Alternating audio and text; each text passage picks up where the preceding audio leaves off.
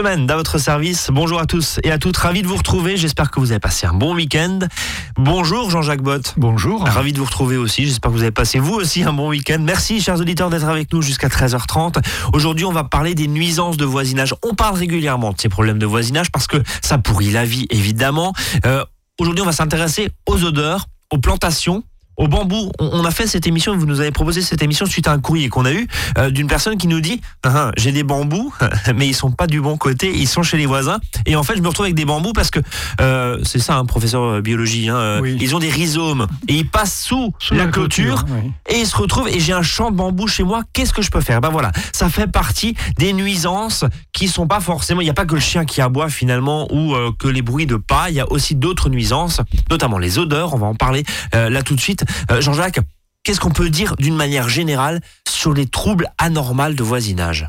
Alors là, la définition, on pourrait dire, donc, déjà, on parlera de, troubles anormaux de voisinage lorsque donc la, la nuisance, elle va excéder, on peut dire, les inconvénients normaux disons, euh, qui sont inhérents à une activité de voisinage. Mais c'est très, c'est très subjectif, Jean-Jacques. On est, d'accord. Un barbecue, par exemple. Tout à fait. D'ailleurs, les, nuisances olfactives, par exemple, puisqu'on va parler de celles-là, euh, elles sont donc, alors, elles peuvent être provoquées déjà par, euh, je dirais, n'importe qui. Ça peut être un particulier, donc le fameux barbecue, les ordures du voisin à côté, le fumier, Hein, si mmh. j'habite euh, dans un village donc euh, à la campagne, mais ça peut être aussi le, une entreprise. Une entreprise, un restaurant, un élevage. Une euh, friterie à côté, ou une pizzeria, voilà, on a des Ça existe aussi, une usine, voilà. Donc, en fait, ça sera le, le juge, je dirais, le tribunal d'instance qui va apprécier euh, on va dire, au cas par cas, le caractère anormal de, de, cette nuisance. Alors, en fonction, finalement, de quoi? Ben, Ça va être de l'intensité, on va voir, de la fréquence, de, de la durée, de, de l'environnement où on se trouve. Hein. On comprend si on habite en ville ou à la campagne, euh, il y a certaines nuisances qui ne sont pas du tout les mêmes. Et puis il y a aussi, il faut le rappeler, on le rappellera, il y a une, des réglementations, une réglementation qui existe pour, disons, euh, entre autres, tout ce qui est élevage, usine, etc. On va y venir dans, un instant si vous le voulez bien. Euh, on va prendre point par point des exemples très concrets, Jean-Jacques. les barbecues. Alors justement, qu'est dit la loi et, finalement, est-ce qu'il y, a une, il y a une loi autour des barbecues? Alors, en fait, il y a, il y a deux types de barbecues. Il y a ceux qui sont euh, dire mobiles. Voilà, Et qui, alors là, il n'y a aucun texte hein, législatif qui, qui, règle ce type d'appareil. Par contre, il y a ceux qui sont donc des appareils de vraie de combustion, où là, il doit y avoir un raccordement. Quand vous avez quelque chose qui est en dur, il y avoir un raccordement normalement à un conduit d'évacuation de fumée. Alors l'avantage justement du barbecue en dur, c'est éventuellement s'il y a une évacuation euh, et si ça monte euh, très très haut, il n'y a pas de nuisance. Par contre, vous dites barbecue mobile, il n'y a aucun texte. Il n'y a, pas de loi. Mais attendez, le, voisin qui fait trois fois par semaine un barbecue, est-ce qu'on peut considérer ça comme une nuisance? Alors, euh, si on est dans une copropriété, il y a peut-être, enfin pas peut-être, il y a forcément un règlement de copropriété. Il faut regarder. Dans un lotissement, il y a un cahier des charges. Donc il faut aussi euh, regarder. Et si rien n'est mentionné, ben, c'est le, code civil. Hein. Et il dit quoi le code civil? Alors il dit que, ben, en fin de compte, mais c'est le juge qui va l'interpréter, euh, si les nuisances ne sont qu'épisodiques et temporaires, et en plus si ça dépend du vent, parce que c'est souvent le cas. Évidemment. Hein, euh, donc euh, ça peut être aléatoire. Là, il risque à rien avoir à faire. Donc j'ai un voisin qui fait trois fois par semaine des merguez sur son barbecue, je peux pas considérer ça comme une nuisance. Voilà. Parce qu'en plus de ça, c'est pas 365 jours par an, quoi. Enfin, c'est en général l'été. Voilà. Alors, si par contre tous les dimanches il fait des sardines, ouais. Euh, là peut-être il exagère et donc là il va peut-être j'ai peut-être. Mais c'est vraiment au cas par cas, quoi. C'est compliqué. Et, j'imagine avec, avec peut-être plusieurs euh, voisins qui sont peut-être euh, embêtés par, euh, par cette personne-là, ça peut donner du poids au dossier, mais si vous êtes tout seul à râler contre les sardines du, du voisin, c'est compliqué. Mais comme je dis, s'il le fait tous les dimanches, là, ça va devenir de, ça peut devenir quelque chose d'anormal, oui. très rapidement, vous aviez parlé tout à l'heure des, des, odeurs de friture d'un restaurant, par exemple. j'achète une maison ou j'achète un appartement. Mmh. je sais pas, six mois, un an après, il y a un restaurant qui vient, j'ai vraiment des nuisances Qu'est-ce que je peux faire? Alors pour le restaurant, il doit y avoir de toute façon une obligation, je dirais comme le barbecue qui est euh, solide, Oui. je parle de tout à l'heure, il doit y avoir un système de ventilation. Donc première chose, il faut regarder si il existe d'abord ce système chez ce... Donc une grande hotte qui, qui enlève Voilà. les odeurs très très loin. Est-ce qu'il est aussi euh, conforme? Oui. Et donc, si euh, on ne peut pas faire toutes ces démarches, on peut demander, faire une démarche auprès de... euh, Il y a des inspections de l'inspecteur, on peut dire, de la salubrité. D'ailleurs, auprès de, de la ville, peut-être, hein, la ville de, de Colmar ou de Mulhouse, vous allez voir les services d'hygiène Oui. pour vous renseigner. Sinon, quand vous habitez hors de ces grandes agglomérations, vous avez l'agence régionale de santé, l'ARS, qui est donc compétente pour, disons, euh, Pour se renseigner éventuellement. Bon, après, il faut dire évidemment que s'il y a une hotte qui extrait les odeurs, forcément, elles sont dans l'environnement. Et si vous habitez juste à côté de la sortie de la hotte, ça va être compliqué. Oui, et si vous êtes dans le sens du vent, c'est vrai que vous n'avez pas de chance. C'est pas mieux. Euh, juste euh, rappel. Alors, on on va parler d'autres odeurs. Hein. Vous parlez de campagne tout à l'heure. Euh, un agriculteur qui répand son fumier. Euh, qui, qui incommode une grosse partie des habitations. Est-ce qu'il a le droit ou pas? Alors vous allez me dire, mais il fait son métier en même temps. Oui, on peut alors- comprendre, c'est normal, non? Disons, dès qu'ils sont répandus, hein, euh, les fumiers ou les déjections, le lisier, hein, tous on a senti ça euh, de temps Bien en sûr. temps hein, euh, sur les routes. Alors, ils doivent être enfouis hein, sous terre euh, si l'épandage a lieu proche des maisons, une centaine de mètres. S'il est évidemment tout seul au milieu de la campagne, il n'y a aucune maison, il peut le laisser euh, évidemment se décomposer tout seul. Donc c'est simplement quand il y a des habitations qui sont proches, Donc il y a un périmètre. voilà, 100 on pourrait parler d'un périmètre. Voilà. En même temps, l'odeur, elle s'arrête pas à 100 mètres. Exactement. Bon, donc euh, un périmètre euh, ou un lieu ouvert euh, au public. Alors, il existe aussi, d'ailleurs, des distances vis-à-vis des points d'eau. On, on peut le comprendre, des lieux de baignade, des, des piscicultures, des cours d'eau. hein. Et puis, et là, ça paraît évident, il existe aussi des interdictions pendant les périodes de gel ou de neige, hein, puisque forcément, ça ne va pas se décomposer facilement. Et donc là, on risque d'empester tout le voisinage. En même temps, un, un épandage de fumée, c'est jamais très très long et, et, euh, ça ne Voilà, pas et si l'agriculteur ne fait pas quand il neige, ça c'est clair. hein. Il le fait pas est quand il neige, impossible c'est normal. Voilà. Euh, justement, le fumier, bah, en amont, il y a des élevages. Alors là, on va être très concret. Euh, Qu'est-ce qui se passe quand on me colle ou j'arrive sur une, j'achète une maison, j'ai un élevage à côté. Euh, Est-ce que, alors bon, déjà, on s'en rend compte avant d'acheter. Hein, ça me semble logique. Et on va y venir d'ailleurs peut-être après dans la responsabilité de l'agent immobilier, en tout cas dans la transaction immobilière. Mais j'ai un élevage à proximité avec de fortes On pense à des élevages porcins avec, avec éventuellement des poulaillers. Qu'est-ce que je fais? Alors, euh, donc euh, c'est toujours pareil, hein, c'est surtout euh, quand on est dans le sens du vent et qu'on les perçoit, hein, Oui. ces odeurs-là. Alors, si ces installations ont été donc autorisées, hein, donc administrativement, donc elles pourront pas être interdites. On parle d'ailleurs là, de- dans ce cas-là, d'installations classées pour la- ce qu'on appelle la protection de l'environnement. Donc il existe des, des arrêtés euh, préfectoraux. hein.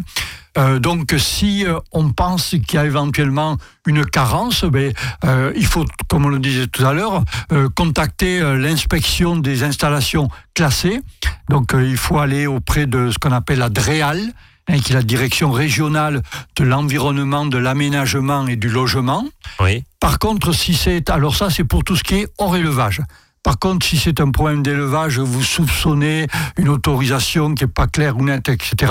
Là, il faut aller voir euh, la DDPP, la direction départementale de la protection des populations, dont on parle souvent, nous, ici, euh, dans cette émission, à propos de tout ce qui est consommation. Juste avant de marquer une première pause, euh, la, la notion justement de de légitimité, si je puis dire, ou, ou d'antériorité. Voilà, je, je suis éleveur, euh, j'ai une exploitation, et puis finalement, bah, il y a un lotissement qui se construit à côté. Alors bon, ça après, sans rentrer dans la polémique, est-ce qu'il fallait autoriser ou pas Mais mais il y a un lotissement qui se construit à proximité. Euh, ces gens-là, ils ont le droit de, re- de respirer un air euh, Oui, qui sent pas. Mais l'éleveur, il, il travaille, c'est son Mais comme moi j'étais avant, hein, donc euh, je vais avoir euh, donc euh, je vais avoir raison. Toujours pareil, si la décision administrative elle est correcte et que j'ai bien respecté ce que l'on m'a demandé de faire en tant qu'éleveur. en tant qu'éleveur. hein. D'accord. Donc c'est ce qu'on appelle le principe de préoccupation. J'étais là avant vous. Bon. Point. On va continuer à parler justement de ces subtilités euh, parce que certains villages sont bien sûr euh, confrontés à ces nuisances olfactives. On pense par exemple aussi à des stations d'épuration et puis à des plateformes de compost. On va en parler dans un instant. Reste avec nous Azure FM 13h09. À votre service, le magazine pratique qui vous facilite le quotidien. 13h, 13h30 sur Azure FM. Azure, yeah,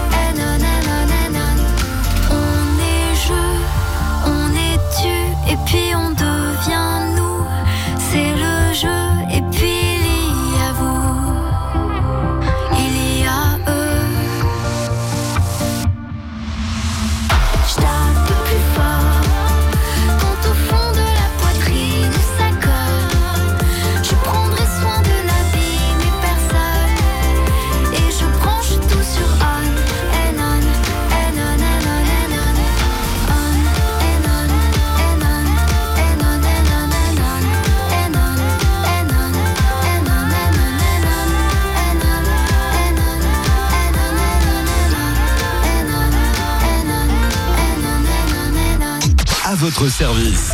13h, 13h30 sur Azure FM avec Brice et ses experts. On parle cet après-midi des nuisances de voisinage. Alors, voisinage évidemment particulier, mais voisinage aussi industriel ou professionnel. On était sur un cas d'une porcherie, par exemple, ou euh, d'un élevage euh, avicole, euh, des poules notamment, où il y a une forte odeur. Alors justement, on a vu le principe de préoccupation, c'est ça, hein pas je Oui, suis préoccupé, pré- même ça, pré-occupation. occupation. En gros, antériorité, l'élevage était là, avant avant que j'arrive, j'étais là là avant vous, donc j'ai le droit. Voilà. Par contre, si l'exploitation euh, multiplie par 2, par 3, par 10, le nombre de têtes, par exemple, une Ouais. porcherie, Exactement. Alors, on a eu euh, deux cas, je peux citer deux cas. Une exploitation donc, qui est passée de 100, 100 euh, euh, cochons, Ouais. 100 porcs à 1000. Donc, alors, l'éleveur donc a dû se mettre donc évidemment aux normes donc son exploitation pour en atténuer le- la gêne. Le, voilà. Mais, mais par exemple, le juge n'a pas pu suspendre l'activité parce qu'elle existait. Donc, euh, il n'a euh, il pouvait pas fermer l'exploitation. Ça, c'est un premier cas. Un deuxième cas, c'est par un troupeau de brebis qui était passé à 300.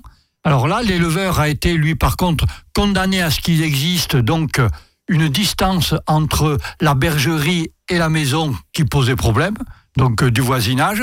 Et ça a été même plus loin. Euh, il a été obligé à ce que les brebis sortent, disons, de la bergerie à l'opposé de la maison euh, des voisins, justement pour les histoires de bruit, entre autres, et d'odeur. ce que vous nous dites là, Jean-Jacques, c'est encore une fois au cas par cas. Ça reprend ce qu'on s'est dit euh, dans la première partie. Ok. Ça veut dire aussi que ça dépend encore une fois de l'intensité. C'est très subjectif. Et troisième point, la justice, même s'il y a le principe d'antériorité sur un élevage par exemple ou sur une installation industrielle, elle peut se dire ok, euh, vous aviez fait comme ça pendant 10 ans, mais maintenant il y a des habitations. Je vous oblige à faire des travaux pour que ça fasse Voilà, moins de nuisance. Mais je ça pourrais pas fermer. mais je ne pourrais pas fermer. Non, Je, pourrais prenais l'exemple de la plateforme de compost ou d'une station d'épuration. On sait très bien que les odeurs s'arrêtent pas à 300 mètres y a des vents dominants. Qu'est-ce que je peux faire dans ces On cas-là a eu le cas de l'usine donc euh, papeterie à Turkheim. Oui. Donc il y a eu une station d'épuration évidemment qui a empesté. On, on y passait quand on passait le long des papillons là. à Ça sentait très, ça très fort, sentait ouais. très fort, toujours suivant le vent. Bon, l'exploitant a été obligé de recouvrir la station, euh, mais on n'a pas pu la fermer car c'était une obligation parce qu'il y avait une usine. L'activité peut pas cesser, mais on peut améliorer, en tout cas le Améliorer. process pour que ça Voilà. ça. Aujourd'hui, c'est très amélioré. Hein, Ouais. puisqu'il y a plus d'usine. Euh, Est-ce qu'il y a quand même eu quelques condamnations Euh, Parce que, encore une fois, vous êtes toujours euh, à nous rappeler la jurisprudence dans cette émission, Jean-Jacques, pour nous dire oui, ça existait, donc on peut peut-être, un juge peut peut-être s'appuyer sur ça, c'est ça en fait, Voilà. comme Donc on disait il ne peut pas fermer tout à l'heure, mais il peut condamner. Alors quelques exemples de, de condamnation Euh, des effluves, par exemple nauséabondes de chiens qui faisaient leurs besoins sur le- un balcon. Ça, c'est un particulier. Ah oui, dans une copropriété, par exemple. C'est un particulier, ça. Tout à fait. Ouais. Mais il a été condamné. Euh, un bail qui a été résilié, par exemple, parce que les chats euh, dans une copropriété posaient des problèmes d'hygiène dans les parties communes. Voilà. Euh, en zone urbaine, un abri pour des poneys qui dégageaient des fortes odeurs situées près d'une maison. Ça, c'est des petites condamnations comme Voilà, ça qui existent. ouais. Voilà. En zone rurale, en zone rurale, je dis bien, un propriétaire, parce que le chenil émanait, donc il émanait du chenil de fortes odeurs et des aboiements incessants. Et on était pourtant en zone rurale. Oui, et c'était- un chien. C'est compliqué de faire condamner son voisin pour un chien. Exactement. Par contre, en zone rurale, euh, des odeurs émanant d'une étable, là, il n'y a pas eu de condamnation. Parce que les voisins se sont plaints, mais en même temps. Eh oui, mais on était à une Ouais. étable et on est à la campagne. On est à la campagne, c'est pas à la ville. On est d'accord. Euh, un autre exemple aussi en zone rurale, pour quelques poules et canards, euh, parce que leur nombre était réduit. Donc ils faisaient du bruit, mais on n'était pas encore dans un élevage. Donc Euh, pas de condamnation. Euh, juste euh, ra- rapidement, donc ça veut dire que hors lotissement, on peut installer un poulailler chez soi à partir du moment où c'est pas de l'élevage industriel entre guillemets, à partir du moment où on n'a pas euh, 200 têtes quoi. Ça veut dire Exactement. ça. Tout à fait. On, on peut faire à peu près sous prétexte, sous réserve que ça soit bien entretenu, que ça ne sente pas. Euh, Exactement.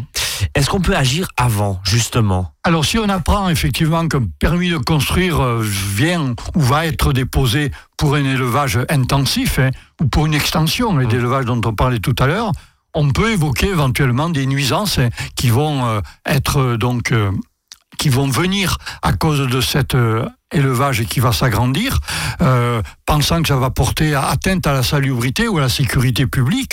Alors, mais, si a l'autorisation... non Il y a, Oui, il y a une enquête. publique qui, qui va avoir lieu. Mais bon, si l'autorisation est accordée, comme toute euh, autorisation administrative, bah, ici, euh, on peut saisir le tribunal administratif Ouais, mais- voilà, dans les deux mois. hein. On est- ouais, mais bon, voilà. À part ça, si Parce que Si on nous colle une station d'épuration à 500 mètres de la maison, ou je, sais pas, enfin, ou à, si ou à 800 l'installation c'est comme ça. elle quoi. a l'autorisation donc euh, administrative, ben, il n'y a rien à Il y a rien à faire. De ce point de vue-là.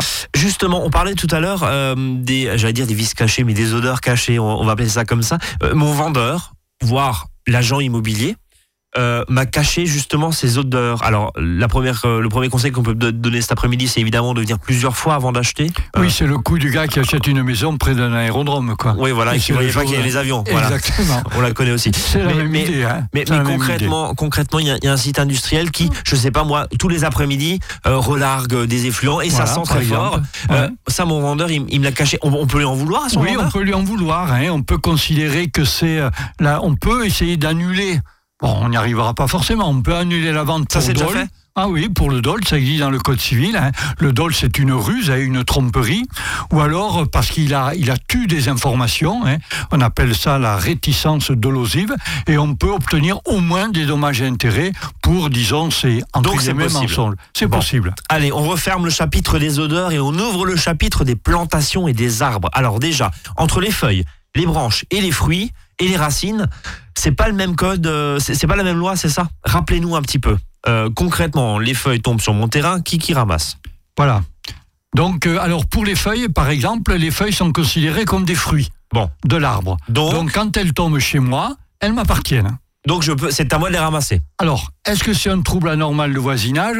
Si ces feuilles, par exemple, et c'est le cas, le litige le plus fréquent, c'est elles vont dans les canalisations et elles bouchent les Et ça bouge les canalisations, gouttières. les Bon. gouttières. Voilà. Alors, normalement, vous devez entretenir vos gouttières.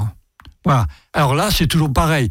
Est-ce que, est-ce que les feuilles, il y en a vraiment des tonnes et des tonnes, et que je, ça dépasse, disons, euh, un entretien normal? Un Donc grand là, noyer situé, pardonnez-moi, Jean-Jacques, pour qu'on comprenne bien, un grand noyer situé. On, on va, on va raviver euh, les guerres entre voisins cet après-midi, je le sens. Non, mais concrètement, un grand noyer ou un grand peuplier, un grand arbre chez le, chez le voisin. Ouais. Euh, les feuilles arrivent sur mon terrain. Et qui bouche complètement mes bouchent les canalisations. canalisations. Euh, Est-ce que je peux demander à abattre cet arbre? C'est quand même hallucinant, ça. Alors, ça dépend, le, parce que vous, vous devez aussi entretenir normalement vos, Oui, c'est le vos boulot, canalisations. boulot du, du propriétaire. Votre cas, de- boulot, ouais, de l'occupant, vérifier ouais. l'état de vos canalisations de toiture. Donc, on va dire, ah, ah, je ne vais pas dire qu'on va compter le nombre de feuilles, mais voilà, ça dépend. Compliqué, hein. Donc, c'est toujours subjectif, comme on disait en début d'émission. Donc les fruits qui tombent, euh, j'ai des poires ou j'ai des pommes qui sont de mon côté, je peux me servir, c'est ça? Tout à fait, Ok. tout à fait. Euh, D'ailleurs, moi, avec mon voisin, elle tombe chez mon voisin, il prend les pommes, et après, il m'offre quelques bouteilles de jus de pomme. Eh ben ça c'est une bonne une bonne façon euh, de faire aussi et euh, rapidement Jean-Jacques est-ce que si des branches sont à couper de mon côté c'est à qui d'entretenir? Alors, là, au niveau des branches, je ne peux pas, moi, les couper. Oui Alors, autant je peux couper les racines d'un C'est ça arbre qui est du hallucinant, voisin. c'est ça qui est hallucinant. Les racines, je peux les couper, ouais mais les branches, je ne peux pas. Il faut que je demande au voisin si je peux les couper vient- oui, ou oui, qui viennent qui les couper les couper. Bon. allez euh, dernier point avant de marquer une première euh, pause euh, enfin une nouvelle pause pardon c'est finalement l'histoire de ces bambous. Bon euh, on c'est pour ça qu'on a fait cette émission et en tout cas ce sujet aujourd'hui. Il y a aujourd'hui euh, des bambous chez mon voisin mais des bambous ça a des rhizomes ça creuse ça creuse ça creuse et ça se retrouve en dessous de ma clôture avec le voisin et j'ai un champ de bambou dans mon euh, jardin. Qu'est-ce que je peux faire? Sachant Alors- que c'est hyper envahissant Exactement. Mais ça, c'est le cas de toutes les plantes qui ont des, ce qu'on appelle des rhizomes, c'est-à-dire des tiges horizontales souterraines, comme les orties, oui les framboisiers, le muguet. Euh, Peut-être vu si vous avez du muguet chez vous, il se promène, et le muguet, il avance, le millepertuis, voilà. Ce sont des plantes avec des en même rhizomes. temps, en même temps, c'est pas mon voisin qui va semer euh, éventuellement de l'ortie ou du muguet, euh, alors que les bambous, c'est lui qui les a mis. Tout à fait. Qu'est-ce qu'on fait. fait? Alors, euh, en zone campagnarde, on considère que c'est pas un trouble excessif. C'est à moi de les arracher. Disons, c'est toujours pareil. Dans la mesure où ce travail ne dépasse pas les limites d'un entretien habituel d'un jardin. C'est quand même très très C'est-à-dire s'il y a subjectif, trois ça, bambous euh, qui viennent du voisin, euh, ben, tu les arraches et tu dis rien. S'il y a une forêt de bambous, Ouais. là on peut considérer qu'on est au-delà d'un entretien normal.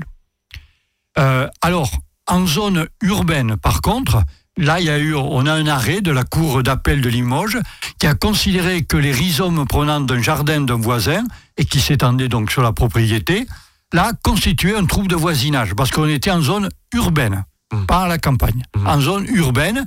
Et donc, le, le voisin qui avait tous ces bambous, il a eu des dommages et intérêts, il a eu 1000 euros de dommages et intérêts à titre de provision, donc euh, pour la réparation du préjudice, et il a même eu ensuite 1000 euros sur le fondement de l'article 700 de Code de procédure civile, qui permet d'avoir donc euh, de pouvoir se faire rembourser toute ou partie de ces frais que l'on a engagés pour la procédure. Euh. Donc, en zone urbaine, ça sera considéré comme, disons, un trouble anormal de voisinage.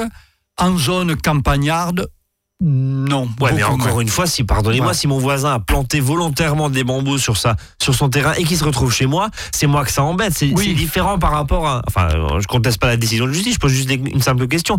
Euh, des orties. Les orties, c'est pas le voisin qui les a mis, c'est des orties sauvages. On va parler après de mauvais entretiens dans un instant, hein, Tout à après fait. la pause. Mais Mais c'est pour ça que quand on a des bambous, quand on plante des bambous chez soi, on dit toujours qu'il faut mettre ça dans des cuves en béton. ça, on est ça, on est Et d'accord pour, pour pas que ça aille chez le voisin. Mais si ça va chez le voisin, on peut quand même lui demander des comptes, quoi. Enfin, Oui, euh, mais c'est quand mais- même très limité. voilà, en zone, en zone urbaine, on peut obtenir des dommages et intérêts, tout à Allez, fait. pause et on revient et on continue à parler de ces nuisances. À tout de suite.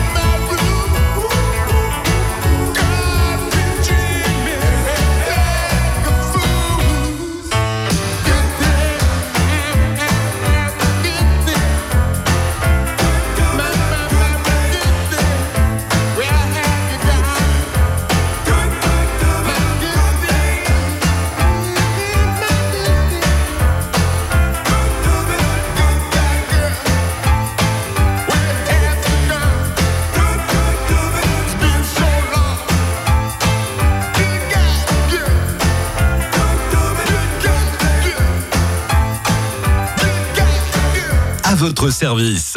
13h, 13h30 sur Azure FM. Avec Brice et ses experts.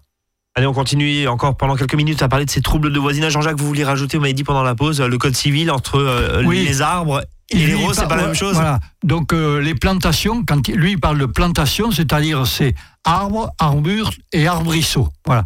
Par contre, ne sont pas concernés tout ce qui est fleurs.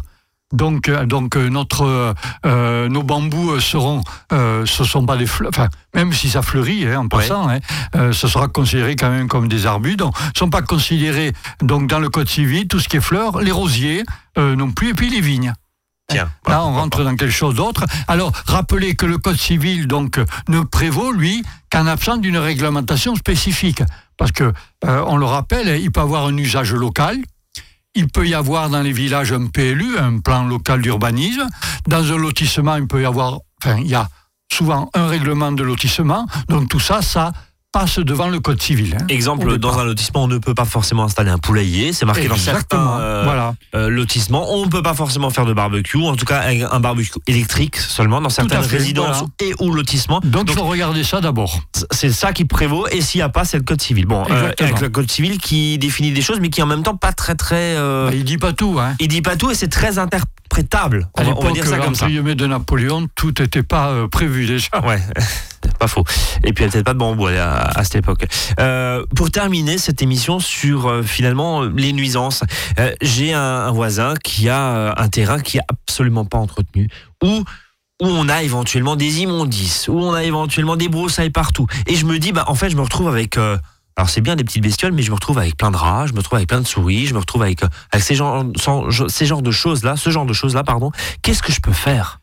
Alors déjà, euh, quand on parle de, de ce mauvais entretien du terrain voisin, alors langage courant, on dit débroussaillage, Oui. et en termes juridiques, on dit débroussaillement. Ah, c'est déjà pas Ah, la même déjà, chose. il y a pas la même. Bon, en fait, c'est toujours des saloperies entre Mais, guillemets. mais, mais est-ce que, est-ce que, euh, je poser la question. Alors, il faut intervenir auprès du maire. Déjà, on va intervenir. Donc, si à côté, vraiment, c'est c'est de la friche, hein, Oui. et que vous, on en subit euh, donc des nuisances, hein, donc il faut intervenir auprès du maire qui a un pouvoir de police hein, pour maintenir la salubrité. Donc ça veut dire, attendez, euh, juste qu'on comprenne bien, un terrain. Alors si le terrain vague, s'il y a que des ronds, c'est pas très très grave. Mais bon, s'il y a par exemple d'autres, de- des ordures, Alors, etc. dé- Déjà, il faut voir, parce que si on est en zone sensible, type incendie de forêt, bon, nous, il y en a quand même peu par rapport C'est à limité par rapport la sud, mais- mais oui. Là, il y a des obligations. Oui, dans le sud, ils, ont, ils sont obligés de. de des obligations. Voilà. Nous, donc, on n'a pas de ces obligations, mais ce qui n'empêche que le maire a un pouvoir de police pour maintenir la salubrité d'un terrain.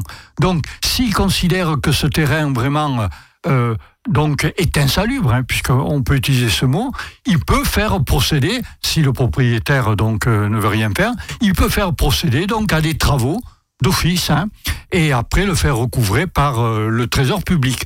Ça, c'est dans ses Ça, possibilités. c'est possible. Exactement. Il y a aussi autre chose qu'il ne faut pas oublier.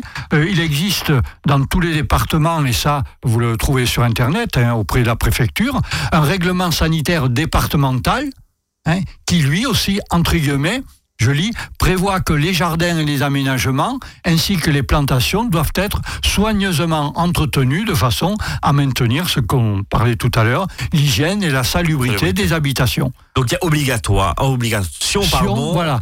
Et entre autres en zone urbaine de- d'entretenir un terrain. C'est Voilà. très clair. Juste, on est très en retard, Jean-Jacques. Une dernière question, une réponse simple. Est-ce que j'ai le droit de brûler mes déchets verts, c'est-à-dire les tailles, c'est-à-dire les branches, etc. Est-ce que j'ai le droit de les brûler chez moi? Réponse comme tout à l'heure, on ne peut pas brûler des emballages dans, dans sa cour. Oui. Par exemple, on ne peut pas non plus euh, brûler des déchets verts. Donc les feux sont interdits, quoi qu'on en dise. C'est interdit, point, barre. Voilà. Bon, même Il y a si on des voit tout le monde qui le déchetteries fait. pour ça, euh, qui sont là pour euh, donc ces déchets-là. Merci Jean-Jacques. Euh, on va se laisser là-dessus. On est très en retard. Merci beaucoup Jean-Jacques euh, pour ces précieux conseils. On vous retrouve évidemment sur Facebook et sur orin.ufcquechoisir.fr. Jean-Jacques, à la semaine prochaine. À la semaine prochaine. Salut et nous, on se retrouve demain, 13h, 13h30.